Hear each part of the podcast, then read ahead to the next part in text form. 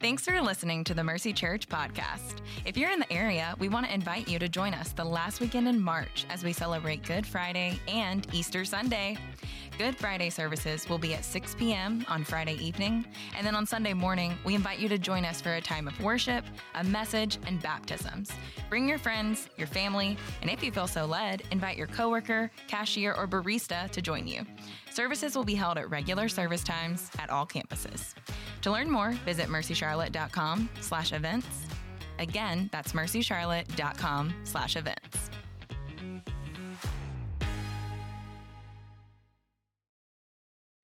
All right. Hey, Mercy Church, how we doing? Good. Hey, listen, I guess I want to say happy Serve Week to us uh, because today is our kickoff of our Serve Week. If you're newer to Mercy Church, this is where it's kind of like a church wide mission trip right here to Charlotte, to our own city, where we join up with other um, ministry partners that we have around the city and just seek to serve and bless our city. Some of us take days off work. If you can't do that, maybe it's an evening or um, maybe join us on Saturday uh, just to serve and just extend the love of Christ to our city. Uh, listen, if you haven't found a place to serve yet, we do have um, a way for you to sign up right after the service, okay? So it's not too late to find a spot for you. Got spots still open, so you'll want to jump in. Don't miss out on a chance to, again, sacrifice ourselves for the sake of loving and serving some others, all right? Um, with that said, today we start a brand new series of sermons. I'm really excited about it. And we're entering into a series that's going to take us all the way up to Easter, and we're calling this series The Way of Jesus. What we're gonna do, pretty simple, we're gonna look into the life of Jesus and look into the life that he called his followers into. You know, one way the Bible describes the early church, the first church, is the way. The way, the people of the way. And oftentimes, when we talk about the first church, we call it the first church or the early church, but real time, they were being called the people of the way. That's because they were the people who believed the things that Jesus taught, but then they also went where he went. They did what he did. They followed in his steps. That's what followers do. They believe what's being taught and then they act on those beliefs. Um, maybe a way to update it for today. They like it, they click the heart, but then they also live it out in their everyday life. And y'all, this is a simple but important concept for us because it's really easy right now to be able to come into church and kind of agree with the things that we're singing and that are being preached. It's easy to agree with it, to like it, but then have confusion with what it means to actually live it out right? And the way to kind of assess this, I've been thinking about this in my own life, but if I were to bring someone to you who was brand new, brand new to Christianity, uh, today was their first day ever hearing about it, would you be able to walk them in the way of Jesus? And if if they followed you around, would they catch what it means to walk in the way of Jesus through your life? Now, that's not designed to, that's not a guilt question, all right? That's an opportunity question. I think this is a really important time we're stepping together into with, uh, with this series. And if you're new with us, man, how awesome of a time for you to join up with us. By Easter, you'll know how to walk with Jesus, and I think you'll have some handles on helping other people to walk with Jesus as well. Um, man, I think that you'll see. I've believed this and I've experienced it that when you step into the way of Jesus, when you actually take a step, it's like stepping into the highway of God's power. God's power is unleashed through steps of faith that we take where we, we trust Him with our lives. His power to transform you is unleashed. And when you take steps into the way of Jesus, following what He teaches, not only is this power unleashed in your life, it starts to get unleashed through you into the lives of people around you. And we're going to see that today. Uh, in fact, you know what, guys? To, to practice the way of Jesus together, we're going to begin starting this weekend a six week prayer and fasting and inviting initiative that we're calling Who's Your One? If you've been around Mercy, you've heard me use this language before. Who's your one? Who is one person far from God that you know? Y'all, Easter is going to be like target, like, like a target on the wall. We're going to spend these weeks praying and inviting people to hear the gospel message. We're actually going to hold a few times together where we're all going to come together as a church. We're going to fast during the day and, and come together and pray together. We're going to announce those times next weekend. But look, you don't need to wait on next weekend to get started. Begin praying, begin thinking of that person, praying for them, and inviting them to, to hear the gospel. With that said, let's get into today. Uh, over the course of the series, we're just going to be in a section of the Gospel of Luke. All right, so we're going to be primarily in Luke 5 through 10. We'll hit a couple other spots, but primarily 5 through 10. And today we're in chapter 5 of the Gospel of Luke. We're going to hit the first 11 verses. Y'all, walking in the way of Jesus, it all begins with encountering Jesus. And that's what happens uh, to our main character today, a guy named Simon. We're just going to walk through his encounter with Jesus. It's only 11 verses, but it is slam packed, super important encounter, as you'll see. And after we walk through it, I'm going to show you a few signs to help you see are you, have you encountered Jesus and are you walking with him, walking in the way of Jesus? Look, kind of, I think maybe a running idea for today. Uh, something that I heard a long time ago. It's really helped me um, in how I walk with Jesus. Is that and what you're going to see today, Jesus will meet you where you are, but he won't leave you there. He'll meet you where you are. He'll meet you in the situation right where you are. You don't have to clean yourself up before you get to him. Meet you right where you are. But in his grace and his kindness, he won't leave you there. And that's what we're going to see with our, our main character today. All right. So with that said, let's jump in. I'm gonna start in verse one. Like I said, we'll walk through it and then give you some, some handles on it after we're done with that. All right. As the crowd was pressing in on Jesus to hear God's word, he was standing by Lake Gennesaret.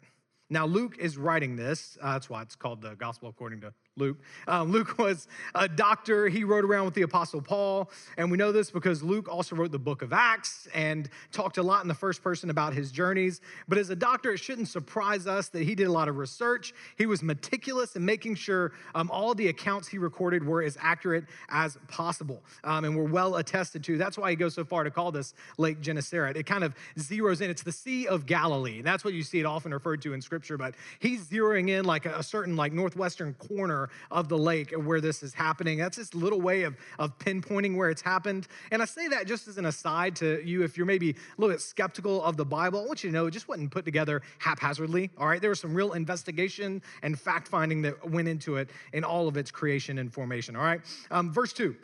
He saw two boats at the edge of the lake. That's Jesus. The fishermen had left them and were washing their nets. He got into one of the boats, which belonged to Simon and asked him to put out a little from the land. Then he sat down and was teaching the crowds from the boat. All right, Simon, that's our main character today, okay? If you read the end of chapter four, you learn that this is Simon's second encounter with Jesus. Just before this, Simon's mother in law had been sick with a fever. All right, that's the way chapter four ends. She's sick with a fever. Jesus walks into the house and they ask him about her, and he just looks at her, and it says that he rebukes the fever, and the fever comes out of Simon's mother in law. And I mean, it's kind of like a whoa moment for everybody in the house. Simon's mother-in-law gets up and she just starts serving Jesus. She just starts, she's like, all right, what do you want me, you know, how can I serve you? She's hospitable to him and everything else. And what Simon sees, kind of as an observer, is that there's some kind of power, something is going on here. This is the encounter that introduces Simon to Jesus. But in that moment, we don't see Simon worship Jesus there. And know, I think this is what happens to a lot of people in the process of encountering Jesus we see Jesus do something in somebody else's life and we're close enough to observe it right? We're brought in a little and we're curious enough to hear uh, hear them out about the things that they've experienced. That's what happened to me. Y'all a few people in my old baptist church that my parents took me to growing up they had this really awesome experience at youth camp. They're like you got to go to youth camp. You got to go to youth camp. It changed my life. And i'm like i don't really care that much about youth camp all right? I mean, I'd much rather just go to the pool and play wiffle ball and stuff like that. But these people were like insistent that youth camp was awesome. So I said, okay, um, I'll go with you to youth camp because something that they'd experienced. I was like, I'll at least hear this out a little bit more. And it was there at youth camp that I heard the gospel. God revealed to me how clearly it was that I was a sinner in need of saving. And that happened first because there were some people that were really affected by it. And it got me interested. And then I went, and that's what God used to, to save me. God rescued me from my sins. I received forgiveness right there, and that's how it all started. Um, uh, another last Sunday, last Sunday we baptized a woman who had gone through just some really tough stuff as a result, partly of some unfair life life circumstances she was dealt, and um, partly from some bad decisions of her own. She hit rock bottom a while back, and she gave me permission. She um, sent us her uh, her story and gave me permission to share some of it with you. Here's what she said. She said, I'd finally realized that it was God protecting me in the middle of all those circumstances, not luck. I wept and I kept asking him, why? Why would he protect such an awful, selfish, disgusting person who didn't care if she lived or died? Not really knowing what to do, listen, I reached out to my brother. Now, the brother was the one that knew Jesus, had already encountered Jesus, and had been praying for her and talking to her about this. God had changed his life, and she had seen that in him, right? And so I reached out to my brother and asked him how I can get closer to God. That's when I was introduced to the gospel. After talking for hours, he told me to go to church that next Sunday. Listen to this walk up to the tent at Mercy, tell them I have no idea how to read the Bible, but that I want to know God. And that's what I did. I met two awesome women there at Mercy, Kelly and Shannon. Kelly has taught me how to read the Bible and has helped me grow in my faith. She's helped me realize that although I am a sinner, God still loves me. Exclamation point, exclamation point. Um, she also helps me grow closer to God and stronger in my faith. Y'all, that is just one story of something that's happened just recently here. And maybe that's why you're here today. Maybe somebody said, You got to hear about this Jesus that changed me. That's a good thing. God has wired this whole thing up to use people to introduce other people to Jesus. So if you're here because someone invited you, what they're doing is saying, Look, this Jesus has changed my life. I want you to know about him. And so, what you need to do is uh, just plain and simple make that friend that invited you take you out to lunch and make them pay for your food. Listen, the pastor is saying that they have to. All right. Now it's a spiritual thing that's at stake here. All right. Um, so pastor's orders, they will buy your lunch, and then you'll just talk about it. Talk this stuff out. All right. Anyways, that's what's happening here. Simon sees someone close to him experience the power of Jesus, and here Jesus is now showing up where Simon works and goes and gets in his boat. And Simon has seen enough to kind of go along with it. He's interested. But then, verse 4, Jesus finished speaking, and he said to Simon, Put out into deep water and let down your nets for a catch. Now, Jesus is confronting, he's engaging Simon directly. Not his mother in law, now it's Simon. It's Simon's turn to figure out what he, what's he gonna do with Jesus. And Simon's response is massively important for us today. Verse 5 records a response. I think it'll resonate with you, and depending on where you are, be really freeing. All right, verse 5. Master, Simon replied, We've worked hard all night long and caught nothing. But if you say so, I'll let down the nets. Two components of this response, right? The first one is doubt. Jesus calls Simon to do something that doesn't make sense to Simon. We've worked hard, hard all night. We've done our job. After all, Simon is the expert in the area. Who is Jesus to come in here and try and tell him how to do his job? Now, of course, Simon doesn't know at this moment that Jesus is the one that commands the water, the winds, and also the fish, right? Uh, and he said, We've caught nothing. We've put in the work. The work hasn't worked. This ain't the right time to try to do what you're saying. You hear this. I, I don't think this will work. I don't think this is the right time. It's doubt, it's uncertainty about Jesus. Uh, is he, am I really gonna trust him? I'm not too sure about this guy. But then he says, If you say so, I'll let down the nets. This is the part I love. It's uncertainty, but it's also willingness. All right, Jesus, if you say so. After all, I saw what you did to my mother in law. I mean, she's healed now, so I'm interested. You see what Jesus has done? He's gone and met Simon right where he is. I told you, Christ will meet you where you are. He goes and he meets Simon right in his arena, right where he is, and he calls Simon to take a step that, from Simon's perspective, doesn't seem to make sense. So, if he's gonna go with this, it means he will have to trust Jesus over his instincts and his experience. And y'all, those are the hurdles that keep us from trusting Jesus. Skeptical instincts and past experience, right? Our skeptical instincts say, nah, that's not gonna work. And past experience says nothing's gonna change. You know, I can go do this, go do that, but nothing's really ever gonna change. Simon's able to just kind of put that up on the shelf just for a minute, that skepticism, just put it on the shelf and say, you know what? All right, I'm gonna take a genuine step here and see where this goes. And what I think is so cool about this, this uh, what we're gonna see is a, a, miracle that Jesus does, is it's one that um, Simon's gonna appreciate more than the average observer would because it's fishing. That's his area. That's how Jesus works. He touches on something that you are deeply invested into and passionate about. It's how he gets your attention. And then when his power goes to work there, it radically changes you because you're the one closest to it. Simon is uncertain but willing. And look at this Jesus blesses an uncertain but willing step of faith. Can we just pause and draw some encouragement from that here? Christ uses an uncertain but willing step of faith to show Simon his power. Y'all, some of you need to hear freedom. You need to hear freedom in following Jesus in that uncertain but willing obedience. I wonder what step God might be calling you to take. You're just not certain if it's gonna work. That's the way, that's the word you use. Is it gonna work? So you're hesitant. And your uncertainty is keeping you from stepping out. Look, God does not need your confidence to accomplish his plan. Right? You aren't inviting him into your plan. He is inviting you to step into his plan. He's the one who's God. He's the one who's in control, but he is gracious enough to invite you in and even use an unwilling, unsure step of faith.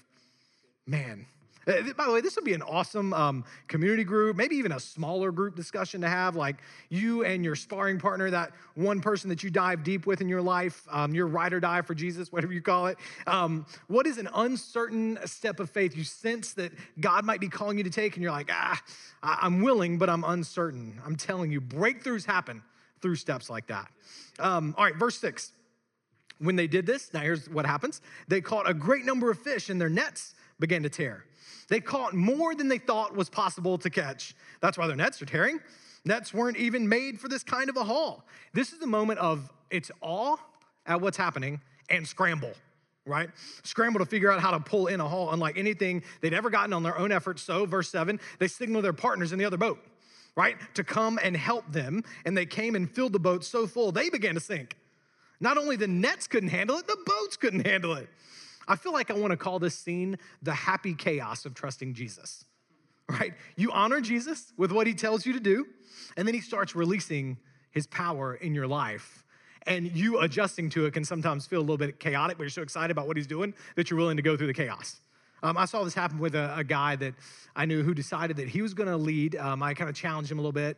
He's going to lead a Bible study in his neighborhood, on his street. Now, he didn't know anyone in his neighborhood, and he had never led a Bible study before. So he came to me, he said, All right, man, help me. I think I'm gonna take a chance. I'm not too sure how this is gonna work out, but I think I'm gonna take a chance. So help me out. And I gave him a really kind of easy entry level, easy to plug and play kind of study guide. And he invited his literal neighbors on his street, and they came. Now, here's what was crazy. At the end of six weeks, and he was he had told them, hey, six week study. He had adjusted. He was in a, uh, a community group and said, you know what, I'm gonna step out of this for these six weeks. I said everything. Family adjusted schedules. Well, at the end of six weeks, he had a couple people that were um, coming to faith, and one of them came to faith in Christ in week six, and all of them wanted to keep going in the study. And he's like, I'd only planned on it being six weeks, but I got these people that are like interested in Jesus, and I'm seeing some more work going here. I haven't even been trained really as a small group leader, community group leader, but I see what God's doing, and we're gonna have to change our whole family schedule to keep this up. And I don't know if I'm gonna be going to my old community group because of what's happening here. It was a little bit chaotic in his life, but he was all smiles on his face because he was seeing God move. He took a step into the highway of God's power, and it was changing his life around as he saw God work. And people came to know Jesus. And then look, what happens next is huge for understanding what happens when you encounter the, the one true Jesus, all right? When Simon Peter, all right, this first time we've seen the name Peter, so let me let me say, this whole time you've been hearing Simon, the guy that we're reading about is the guy that you might know as the apostle Peter. All right, that's the his future name is referred by um, as Peter a lot. All right, his name is Simon Peter. So that's who we're dealing with. I'm just kind of referring to him as the passage refers to him, okay? But yes, Peter, the apostle Peter is who we're talking about. All right, when Simon Peter saw this, he fell at Jesus' knees and said, Go away from me, because I'm a sinful man, Lord. For he and all those with him were amazed at the catch of fish they had taken. And so were James and John, Zebedee's sons, who were Simon's partners. They would be disciples of Christ as well. Now, listen, this, this response is a little bit odd, right? Like, if a guy comes along, you're having a really bad day on the job, and he turns it into the best day in the history of the company, all right? You are not gonna tell him to go away. You are now inviting him to Thanksgiving dinner. right? He is now a part of your family. I mean, you just, you want to welcome him in. So what's happening? Eh, you know, it's of course it's not that it's not that he's ungrateful, that Simon's ungrateful. Notice why he says go away. He says, Go away because I'm a sinful man, Lord. He recognizing he's, he's recognizing Simon as he's not just dealing with a better fisherman who's outfished him that day. He's aware he's in the presence of holiness. And he's afraid because he knows that he's unholy. He knows he's not worthy to be in the presence of this Holy One of God. This is what happens throughout Scripture. When someone really encounters God, there's an element of fear because they realize how unworthy they are. How the Holy One, who is all powerful and sovereign, could justifiably judge them right then and there for their sin. In fact, this is always the reaction of a heart that sees God rightly it's humility. I see I'm a sinner which is what makes Jesus' reaction to him all the more surprising. Verse 11 Don't be afraid. Don't be afraid, Jesus told Simon. From now on, you will be catching people. You'll be, instead of catching fish, catching people. You'll be fishers of men, a lot of translations read. Instead of tossing Simon overboard for questioning his command or judging Simon for his sin, he says, Don't be afraid. Y'all, that's grace. But even more than that, I'm not pushing you away, Simon. I'm not judging you. I'm going to pull you in. I'm going to restore you, recreate you, give you new purpose in your life now. And let me explain your purpose, Simon, in a way you'll understand it. From now on, you'll be fishing for people. And like what you experienced on the boat, I will bring them to you and you will catch them in overwhelming amounts. You'll have to call in more help and, and look at their response, verse 11. They brought the boats to land, left everything, and followed him. Left everything. Right there. Just followed him, just left it on the beach because they met God. And they treasured Christ so much. They knew who they were with. They treasured him so much. They dropped the nets of their current career and they just picked up their new nets of their disciple making career right there, right there. See what's happened in a morning. In a morning, the lives of Simon, James, and John were changed forever. They stepped into the way of Jesus. It took them into the happy chaos of advancing the gospel and making disciples for the rest of their lives. When Jesus calls people to follow him throughout the gospels, he tells them to walk as he's walking to leave everything, follow him. When Jesus commissions the disciples at the end of the book of Matthew, he says, he says, go make disciples, baptize them and teach them to obey all the things I've commanded you, to walk in the same way I've shown you to walk. And here in Luke, we're seeing the process that Simon Peter goes through of stepping into, taking that step to step into the way of Jesus. And y'all, it's the process every person has to go through if they're gonna follow Jesus. So here's what I wanted to show you. I wanna just kind of observe back through with our remaining time, I want, to, I want you to see how you know. How do you know if you are actually walking in the way of Jesus? Because we're going to build on this from here, right? Over the course of this series. You got to know how do I know if I'm walking in the way of Jesus? I'm going to observe three things. There are a lot of them in there. I hope you'll investigate this even more on your own. But here's the first one it's in Peter's response you become aware of Christ's holiness, and that makes you humble. The whole purpose of this encounter was for Jesus to call Peter and James and John to be his followers. They're gonna be his disciples. But before they follow him, Jesus wants to show them his power. And Peter's response is awareness of his sinfulness, and the result is a major expression of humility. Now, I heard one preacher describe this as a, a self quake. It's a lot like an earthquake, but it's happening in you, internally in your soul. That, that's an upheaval. Like, uh, kind of like when you think you're the funny guy, but then someone funnier comes along and it threatens you because you're not the funny guy anymore. And you're like, oh, who am I now? Right? What's happening in there? Your self image is starting to break up a little. You're going through a little self quake. This is what is happening to Peter. He's getting for the first time a real image of who he actually is because he's comparing himself to God. And that's very humbling. You know, there's a beautiful parallel to this in Isaiah chapter 6. It's a, wonderful kind of parallel to Luke 5. In Isaiah 6, the prophet has a vision. He says, he sees the Lord sitting on the throne. And look what he says he sees. This is verses two and through uh, two and three. Seraphim were standing above him. They each had six wings. With two they covered their faces, two they covered their feet, and with two they flew. And one called to another, Holy, holy, holy is the Lord of armies. His whole his glory fills the whole earth. Now, why were these seraphim covering their faces and feet? It's because of God's holiness. They know they're unworthy, yet they keep flying close to his presence. And this, I read one philosopher who said, is the process we go through when we get close to God, when we see God for who he really is. It's called the, he called it the numinous awe, is the way he described it. Uh, he said, here's the problem. On the one hand, we're very attracted to God. On the other hand, we are frightened to death of him. In fact, Isaiah says a couple verses later, 6 5, Woe is me, for I am ruined because I'm a man of unclean lips and live among a people of unclean lips, and because my eyes have seen the King, the Lord of armies. Listen, a sign you're thinking rightly about God is woe is me. Right? I, he is holy. I'm not. I can't be in his presence, but I want to be. Right? I'm, I'm drawn to him. One pastor, Tim Keller, he said, This is the problem of the human condition the numinous awe. We're attracted to God, but we can't live with God. But we can't live without God. I want to be close to God because He's the greatest, the greatest thing I've ever seen. But in drawing close, I'm exposed because I'm not great. The more you walk with Jesus, the more you become aware of your sin, which makes the people of the way a humble people.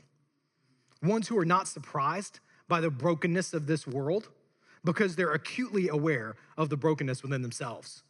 We don't judge people around us. We don't look down on anyone. We don't write anyone off because we know we are capable of even the worst sin. Y'all, listen, I know sin isn't that enjoyable to talk about, but let's just let's just be real. Sin is real, right? And I wonder who in here is in this spot where you're like, yeah, I've messed up. I need God's grace, but I don't deserve it. I need it, but I'm not worthy of it. What I want to tell you is that you are in a room of people who all believe and are saying the same thing. We want God. We're not worthy of God, which leads me to the next very important thing about walking with Jesus. How you know you're walking with Him? You receive the grace of Christ. And that makes you joyful. Jesus' response is so wonderful to Simon Don't be afraid. I'm not gonna judge you for your sin. Instead, I'm gonna bring you in. I'm gonna make you a partner with me. This is grace. It gives you a radical new identity. We'll talk about Peter's new career in a second, but first we gotta stop and marvel at the grace of Christ to bring Peter into a relationship with him instead of casting him away.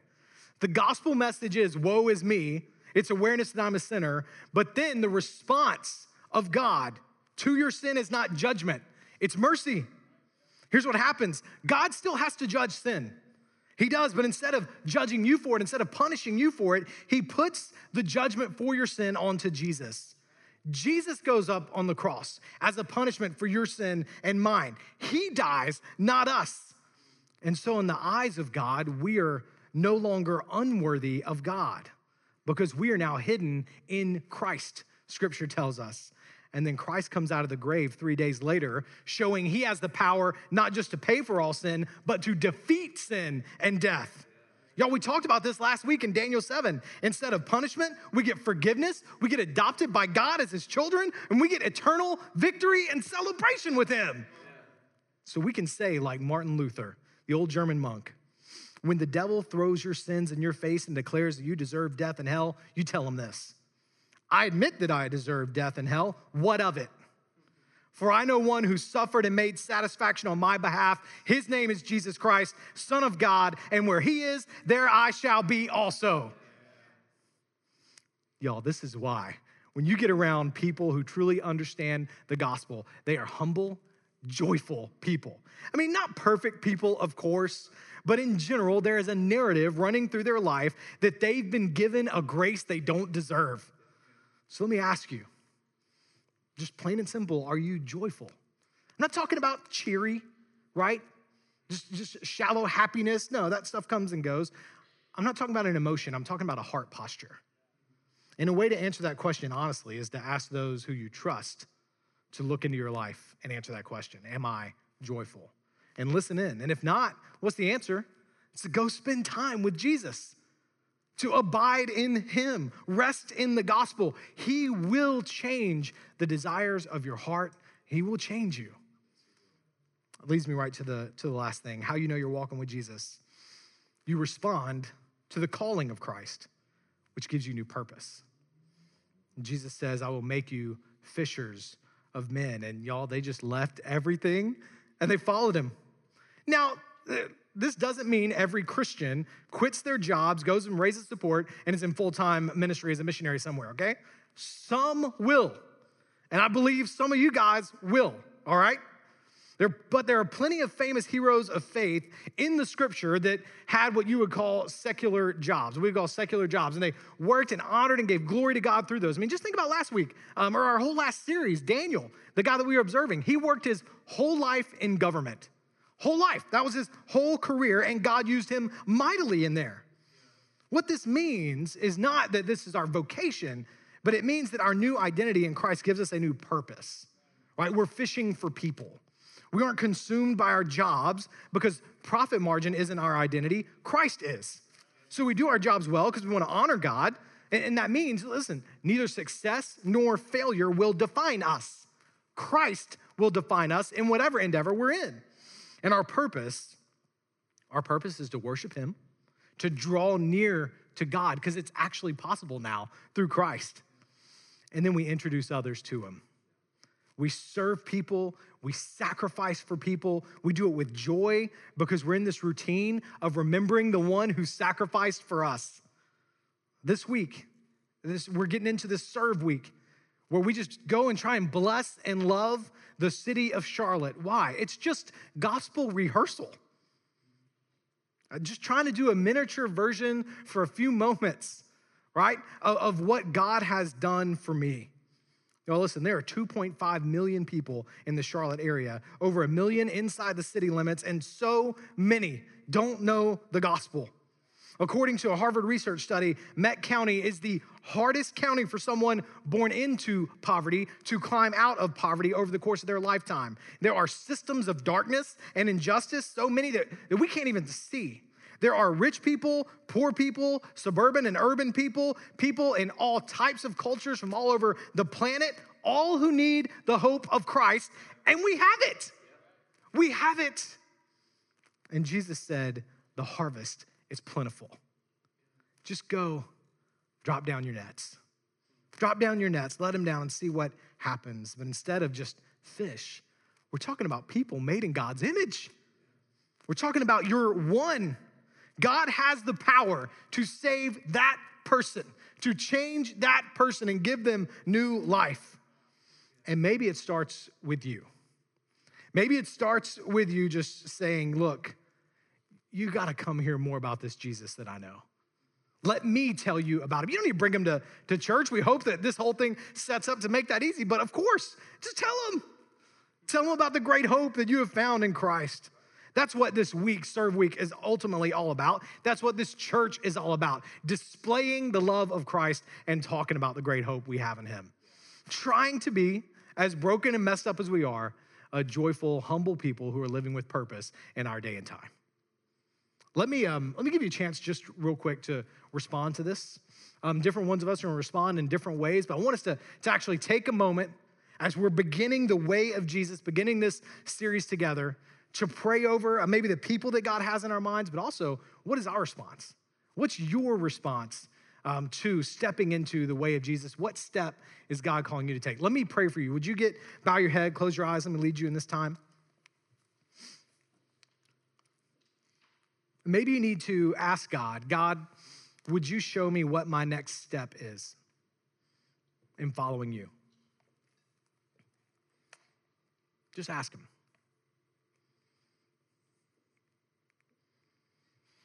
commit to Him right now, that individual that's on your mind that you love, you care for.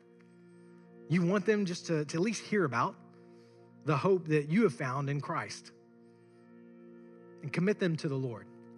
Lord, would you would you bring salvation to? Would you bring this hope to this person?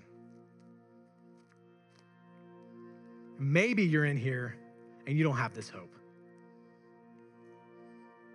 You can have it today. Jesus will meet you where you are, but he won't leave you there. You are not too far gone. You are not too broken. You are not too messed up to receive God's love for you. And He can save you here and now. In a morning, He changed Peter's life forever. He can change yours today. Say, God, you just pray to Him. I'm tired of running.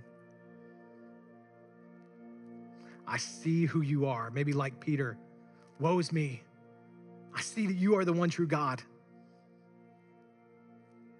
So I'm turning from my sin, and I believe that Christ took the punishment for it. And I'm receiving that today. Thank you. You, you tell him, thank you, God, for saving me.